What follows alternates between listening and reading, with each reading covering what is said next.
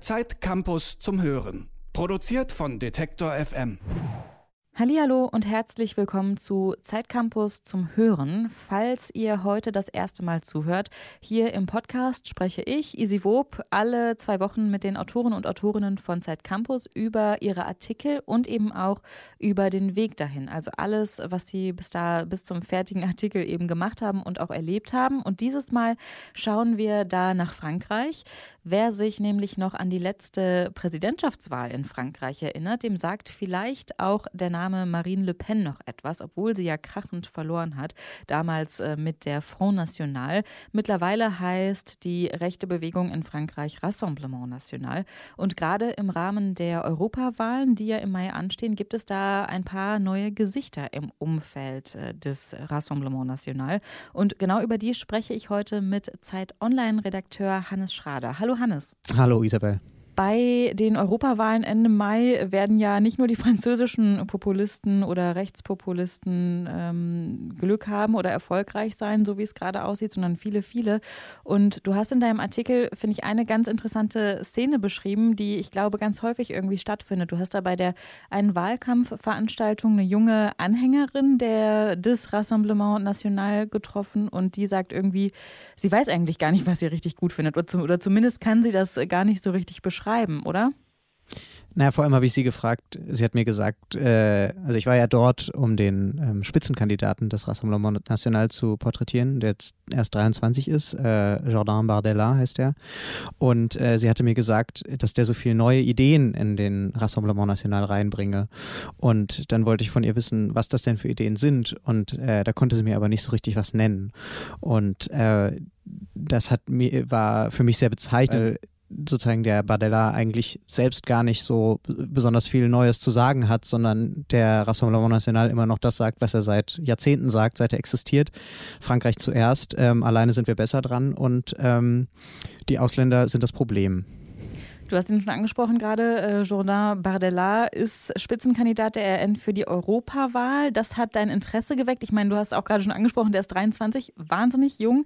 Ähm, was macht den so interessant für dich? Oder warum war das auch der Punkt, wo du gesagt hast, hey, das muss ich mir irgendwie mal genauer anschauen? Naja, ich fand es interessant, dass man jemanden hat. Äh, Bardella ist sehr jung, äh, ein paar, ein paar, Jahre jünger noch als ich. Er ist in einem vereinten Europa aufgewachsen. Er kommt äh, aus der Pariser Banlieue. Ähm, seine Familie mütterlicherseits ist äh, aus Italien eingewandert. Das heißt, er hat einen ähm, Migrationshintergrund. Und warum jemand äh, wie er sich von Europa abwendet und sagt, äh, die EU ist ähm, ein großes Problem und wir wollen das lieber alleine machen und Frankreich zuerst, anstatt zu sagen, die Zusammenarbeit äh, der europäischen Länder ist wichtig und warum jemand sich gegen Europa wendet. Ähm, das fand ich interessant, das wollte ich herausfinden. Hast du es herausgefunden? Also, was war dann deine Antwort? Ich meine, du hast ihn ja da bei dieser Wahlkampfveranstaltung auch auftreten sehen, du hast ihn reden hören, du hast dich auch mit ihm unterhalten. Hat dir das irgendwie einen Schluss gegeben, also dass du da eine Antwort für dich gefunden hast? Ähm, was mir da aufgefallen ist, ist, dass er unbedingt dazugehören will. Das ist eine, ähm, der Rassemblement National macht einen sehr starken Unterschied zwischen denen, die anders sind und denen, die so sind wie wir. Und dieses Ideal, was der Rassemblement National ähm, propagiert, wie man äh, zu sein hat, wenn man französisch ist ähm, und was ein richtiger Franzose ist, ähm, das, da möchte äh, Bardella gerne dazugehören. Er möchte dazugehören zu einer Gesellschaft, die sehr homogen ist, die weiß ist, die christlich geprägt ist ähm, und die keine anderen ähm, Kulturen oder Einflüsse neben sich duldet. Und äh, ich glaube, das ist eine, das kann ich jetzt nur mutmaßen, ähm, das ist eine Erfahrung von Ausgrenzung, nämlich diesem Gefühl, dass man nicht so richtig dazugehört, was viele ähm, Menschen mit Migrationshintergrund äh, erleben. Und auch gerade in Frankreich ein Problem ist, weil diese Identität, die der Rassemblement National besonders stark propagiert, ähm, auch in ganz Frankreich äh, bisher, bis weiterhin die dominierende ähm, Identität ist. Auch die Eliten, ähm, die äh, die französische Politik ähm, bestimmen, die anderen Parteien angehören, ähm, die leben diese, diese eindeutige Identität auch. Und du musst, um so zu sein, um dazuzugehören, ähm, musst du so sein, musst du auf eine bestimmte Art sein. Du musst auf eine bestimmte Art ausgebildet sein, du musst auf eine bestimmte Art sprechen und du, es wird erwartet, dass du auf eine bestimmte Art aussiehst. Und ähm, ja, Jordan Bardella möchte da gern dazugehören, glaube ich.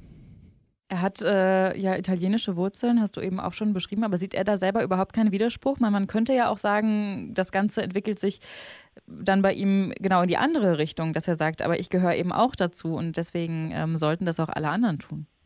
Ja, das habe ich mich auch gefragt. Ähm, er ist da leider, als ich ihn dazu befragt habe, äh, er wollte nur sehr kurz mit mir sprechen, ein bisschen ausgewichen. Also ähm, für ihn ist eben die Sache, dass äh, Frankreich, als seine Eltern nach äh, äh als seine Eltern nach Frankreich gekommen sind, äh, hatte Frankreich Bedarf an Arbeitskräften und das ist heute nicht mehr so. Ähm, und das ist eben auch was, was der Rassemblement National sehr propagiert, ist eben, man muss sich eben anpassen und er hat sich eben angepasst. Ähm, und er ist eben so, wie der Rassemblement National sich das vorstellt und äh, dementsprechend macht er keine Probleme sozusagen. Ähm, gleichzeitig, was damit äh, insinuiert wird, immer ist, dass die anderen eben nicht so seien und nicht dazugehören würden ähm, und generalisierende Aussagen über Menschengruppen getroffen werden, auf die das vielleicht überhaupt gar nicht zutrifft. Jetzt hast du ja auch mit einem französischen Meinungsforscher, glaube ich, gesprochen, der sagt, das ist so ein bisschen bezeichnend auch für die jüngere französische Generation, ne? also diese deutliche Spaltung. Was er vor allem sagt, ist, dass die französische Jugend ähm, gar nicht so sehr anders ist als der Rest der Gesellschaft, ähm, dass sich aber an ihr oder auch an Bardella speziell eben sehr gut dieses Spektrum und diese Spaltung abbilden. Es gibt den einen Teil, die sehr gut ausgebildet sind, ähm, die äh, in einer, ein sehr offenes Ideal einer Gesellschaft propagieren und ähm, die Möglichkeit haben, überall hinzugehen, mehrere Sprachen sprechen ähm, und im europäischen Ausland oder in der ganzen Welt unterwegs sind. Und dann gibt es solche, die abgehängt sind und und die französische äh, Jugend äh, ist, der geht es deutlich schlechter als der deutschen äh, jungen Generation. Ähm, die sind, selbst wenn sie so gut ausgebildet sind wie ihre Eltern, ähm, oft ärmer und haben weniger Möglichkeiten, als ihre Eltern das hatten. Und äh, Baudelaire ist da, nimmt da so eine Sonderrolle ein, er ist so ein Grenzgänger weil er ist eigentlich gut ausgebildet und er hat es geschafft und er hat dieses meritokratische Ideal äh, von Frankreich, dass sozusagen, wenn du viel leistest, ähm, dass es egal ist, wo du herkommst, dass du es schaffen kannst, ähm, erfüllt, aber trotzdem wendet er sich jetzt gegen, gegen alles sozusagen, wo er eigentlich herkommt. In der Partei macht er ziemlich Karriere. Also er ist ja auch echt erfolgreich mit dem, was er gemacht hat. Er hat ja an der Sciences Po studiert, glaube ich. Und ähm, ich habe eben schon zu Anfang gesagt, diese junge Anhängerin feiert ihn so total für seine neuen Ideen, die er in der Partei bringt. Und du hast schon erklärt, eigentlich sind das ja nur die alten Ideen. Und das ist ja auch ein bisschen das, wofür er ähm, innerparteilich oder überhaupt in Frankreich kritisiert wird. Ne? Dass er so ein bisschen das Schoßhündchen von Marine Le Pen nach wie vor ist. Wie siehst du das? Ähm, ja, also es stimmt schon, dass er, das ist schon interessant für so einen jungen Politiker, dass er ähm, quasi kein Querulant ist, äh, nicht keine Ahnung, in Deutschland kennen wir Kevin Kühnert, der ähm, radikaler ist, der die Parteiführung angreift, der SPD oder auch bei, ähm, bei der äh, Jungen Union ist das so oder auch bei der Jungen Alternative zum Beispiel, die nochmal rechter sind ähm, als die AfD ähm, und deswegen ja auch vom Verfassungsschutz zum Beispiel beobachtet werden. Aber bei ihm ist das eben nicht so. Ähm, er ist Schoßhündchen ist, finde ich, ein bisschen unfair, weil er ist eben Spitzenkandidat und ich finde, man kann von keinem Spitzenkandidaten von einer Partei erwarten, dass er äh, radikal andere Ideen propagiert, als die, als die Parteilinie das vorgibt und äh, als die Inhalte, die ähm, die, die Partei äh, ähm, ja, eben umsetzen möchte. Er ist eben ein Spitzenkandidat. Ähm, was aber schon auffällt, ist, dass er halt eigentlich keine eigenen politischen Ideen hat. Also er hat kein politisches Projekt, ähm, die irgendwie einzigartig wären oder die neu wären, sondern er ist eben das, was äh, der Rassemblement National ist. Ähm, und, und das muss man auch wirklich sagen, ähm, er ist auch ein äh, ungefährlicher Platzhalter, weil er kann äh, Marine Le Pen, wenn er im Europaparlament sitzt, nicht gefährlich werden. Und ähm, er ist sehr jung und sehr unerfahren und sehr abhängig von ihr. Und äh, Marine Le Pen kommt das sehr sehr zu Pass, weil sie dadurch ähm, nicht gefährdet ist durch jemanden, der ihr innenpolitisch gefähr äh, gefährlich werden könnte als Konkurrent eventuell. Neben Bardella hast du dir ja auch noch die Nichte von Marine Le Pen ein bisschen genauer angeschaut. Marion Maréchal heißt die, ähm, ist quasi in die RN hineingewachsen, war bis 2017 ja da auch aktive Politikerin, jüngste Abgeordnete aller Zeiten im Parlament und dann hat sie sich aber äh, aus der Politik zurückgezogen. Du hast mit ihr gesprochen vor deinem Artikel. Wie hat sie das denn erklärt eigentlich, dass sie ähm, ja irgendwie aufgehört hat auf einmal?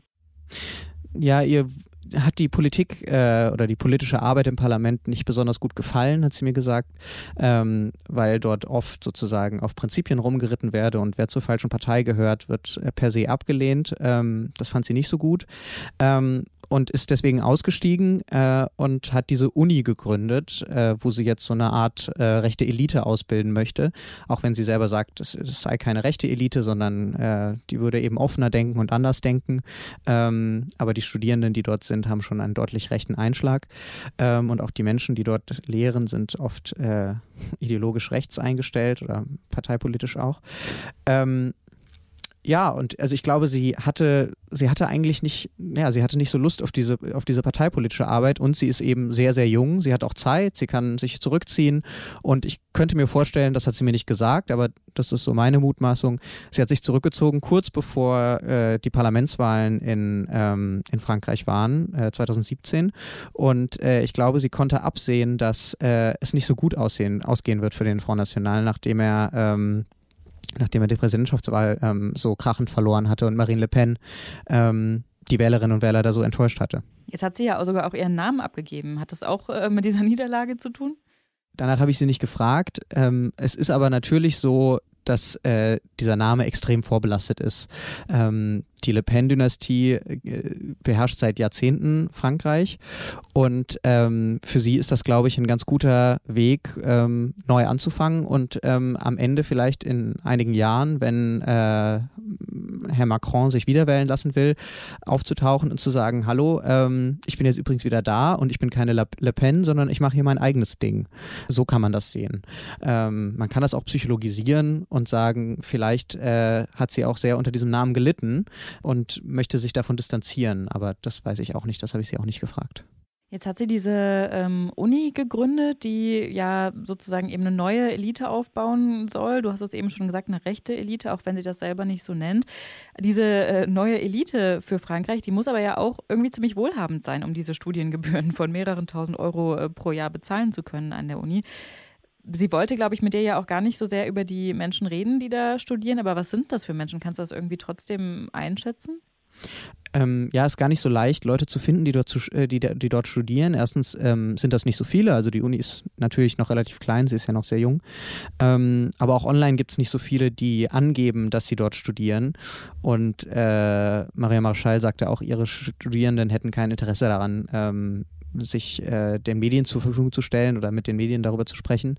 Ähm, aber wenn man so ein bisschen rumgoogelt und äh, ein bisschen recherchiert, findet man halt einige Leute, ähm, die angeben, dort zu studieren und die sind an aller eindeutig ähm, rechten Gruppierungen zuzuordnen. Also ich habe ähm, einen Herrn gefunden, der äh, an einer Verbindung zwischen den zwischen dem äh, Rassemblement National und den Konservativen arbeitet, ähm, Leute, die dem identitären Spektrum zugeordnet werden können, ähm, oder die, ähm, ja, eine Studentin, die früher gegen die Ehe für alle auf die Straße gegangen ist und bei den äh, großen Demonstrationen, die ähm, Manif pour tous heißt das in Frankreich, das sind quasi so reaktionäre, oft katholisch inspirierte Demonstrationen, wo es viel um äh, äh Demonstrationen gegen Abtreibung und gegen ja, die Ehe für alle zum Beispiel geht. Und die finden ja ganz offensichtlich auch die Uni, obwohl sie ja noch relativ jung und klein ist. Ähm, was für ein Bild vermittelt die denn deiner Meinung nach nach außen? Also überhaupt dieser ganze Charakter der Universität? Ähm, die Universität gibt sich nat natürlich nach außen hin sehr professionell und sehr groß und sehr ähm, wichtig. Also äh, Maria Marschall hat das selber mit der Gründung der ähm, in eigentlich angesehensten Universität Frankreichs, der Sciences Politique, ähm, äh, dem, äh, dem Politikwissenschaftlichen Institut, ähm, verglichen, was äh, nach, dem, äh, nach der Niederlage im Deutsch-Französischen Krieg 1872 gegründet wurde. Ähm, und äh, ja, bis heute eine der, also eigentlich die wichtigste Bildungsinstitution Frankreichs ist, so ein bisschen wie das Harvard quasi Frankreichs. Allerdings äh, kann ich überhaupt nicht einschätzen, äh, inwieweit das äh, der Fall ist. Und äh, was man auf jeden Fall sagen kann, ist, dass natürlich da nicht annähernd so namhafte Figuren unterrichten oder eben bisher eben ausgebildet wurden, weil eben weil sie auch noch so jung ist sozusagen. Wenn wir jetzt auf die ähm, Europawahl vielleicht auch gucken, zurzeit hat die RN ja nur relativ wenige Sitze im französischen Parlament und auch die Mitgliederzahlen sind stark gesunken seit der letzten Präsidentschaftswahl. Wie schätzt du denn jetzt generell die Stimmung ein, gerade in Bezug auf die Europawahl in Frankreich? Naja, man muss äh, ironischerweise sagen, dass der RN ähm, bisher vor allem bei der Europawahl erfolgreich war. Ähm, sie äh, gerade bei den Wahlen, die quasi für die Institutionen, die sie am meisten verachten, nämlich das Europaparlament, äh, bekommen sie relativ viele Stimmen. Ähm, und auch jetzt sind sie in den Umfragen stehen sie sehr gut da. Ähm, also sie geben sich da immer mit Macrons Partei sozusagen die Klinke in die Hand. Äh, so etwa 20 Prozent, ähm, zwischen 20 und 25 Prozent liegen sie da immer. Ähm, aber äh, innenpolitisch sieht das eben sehr schlecht aus. Und äh, auch in Europa erreichen sie politisch gar nichts. Also die, äh, es gab einen großen Skandal innerhalb der Fraktion, wo es um ähm, den, die Veruntreuung von Geld ging, ähm, der auch Marine Le Pen selbst erfasst hat.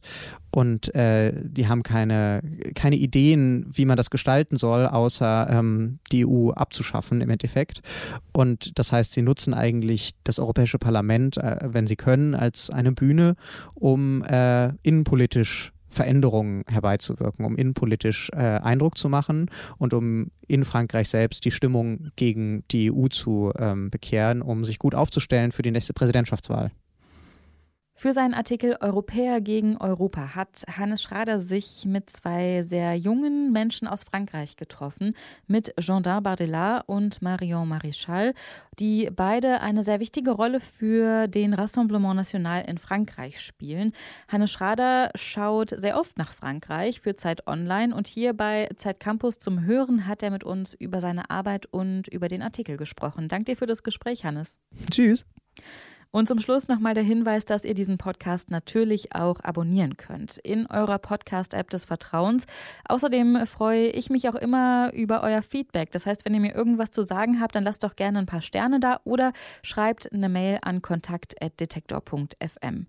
Die nächste Episode Zeitcampus zum Hören, die gibt es dann am 22. April 2019. Bis dahin muss euch aber nicht langweilig sein. Hört äh, doch gerne mal andere Podcasts aus unserem Detektor FM Podcast Universum. Wenn ihr euch wie heute bei Hannes für die Geschichten hinter den Geschichten der Journalisten und Journalistinnen interessiert, dann ist zum Beispiel bestimmt der Pikt Hintergrund interessant für euch, wo eben mein Kollege Florian Scheirer immer mit verschiedenen Autoren und Autoren Autorinnen über sehr beachtenswerte Recherchen spricht. An dieser Stelle ist es dann jetzt aber wirklich auch Zeit, Tschüss zu sagen. Also ein Tschüss von mir und hoffentlich bis zum nächsten Mal. Zeit Campus zum Hören. Produziert von Detektor FM.